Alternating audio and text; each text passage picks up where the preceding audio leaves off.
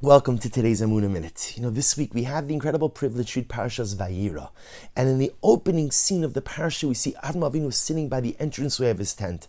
Avram sits Pesach Oel Kechom Hayom. It's a few days post circumcision, a few days after his bris milah, and he's sitting by the entranceway of the tent. Says Rashi, why is he sitting by the entranceway of the tent? He should be resting, he should be relaxing. He was looking for Archim, he was looking for guests. Avram Avinu was scanning the area all around for pedestrian traffic. Who could I invite in? Who could I be machnis? Who could I go ahead and benefit from what it is that I have? Who can I go ahead and give to? Avram Avinu was looking for guests to host in his tent. But HaKadosh Baruch Hu had Rachmanis on him. HaKadosh Baruch Hu saw Avram Avinu was an old man. He's suffering from the after effects of bris milah. So Rashi says, Hotzi chama minartika.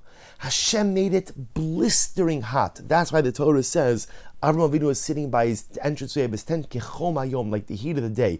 Torah doesn't normally tell us weather conditions. So why is the Torah Kedosha telling us it was kechom ayom? Because it wasn't normally supposed to be that hot. Kadosh Baruch Hu manipulated the weather patterns and made it exceptionally blistering, boiling hot, so that there should be no pedestrian traffic. Why? So that Avram Avinu shouldn't be bothered with Hachnasas Archim. He shouldn't be bothered with hosting people and taking care of them. He had to focus on his own healing, he had to focus on himself. But something amazing happens. Rashi says, Ulafi Shara'o mitztair shalohayu archim baim.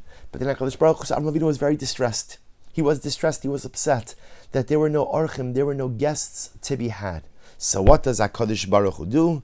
The Ribono Shalom summoned guests, but not regular guests, Malochim, B'demus Anoshim. HaKadosh Baruch Hu saw how distressed Avram Avinu was that there are no guests, so he caused Avram to have guests, but not regular guests, angels who assumed human form.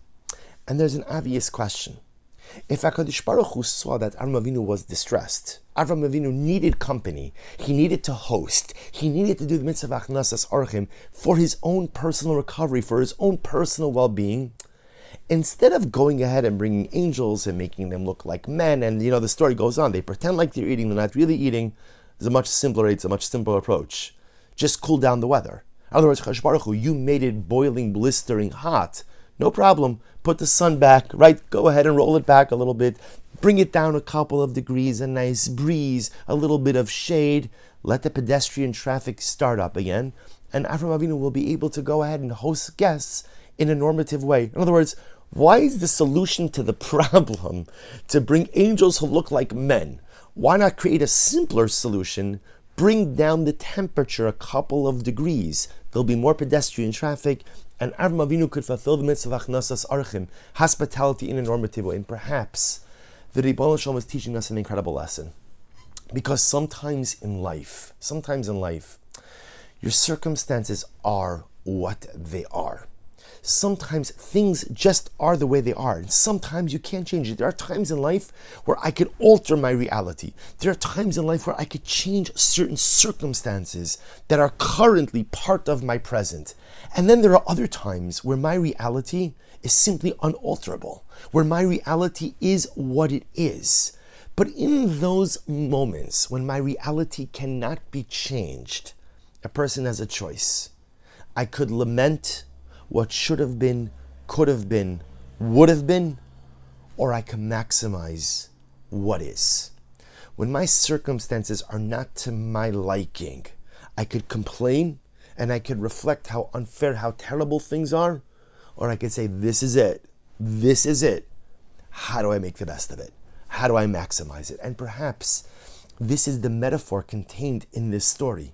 You see, HaKadosh Baruch Hu takes the sun out, is blistering, boiling hot. No one could walk around. Sometimes life is blistering, boiling hot. And all you want is a Kadosh Baruch Hu, you control the weather. Bring it down a couple of degrees, a little shade, a little breeze, make it a little bit cooler. You can do that.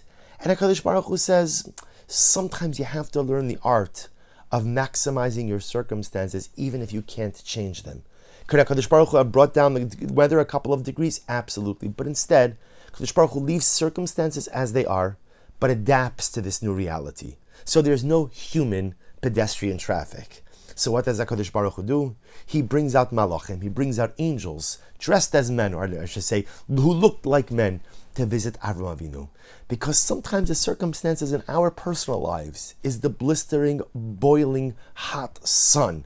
My circumstances are not that great. They're not what I would have chosen for myself. I like it to be a little bit cooler. I'd like it to be a little bit easier. I'd like it to be a little bit more manageable. But as all of us learn, we often don't control the circumstances. The only thing we do control is how we adapt, how we behave, and how ultimately we rise to the occasion of our present circumstances. It would be nice when it's hot outside to make it a little bit cooler, but sometimes you just have to learn how to navigate in the heat. Wishing everyone a wonderful day.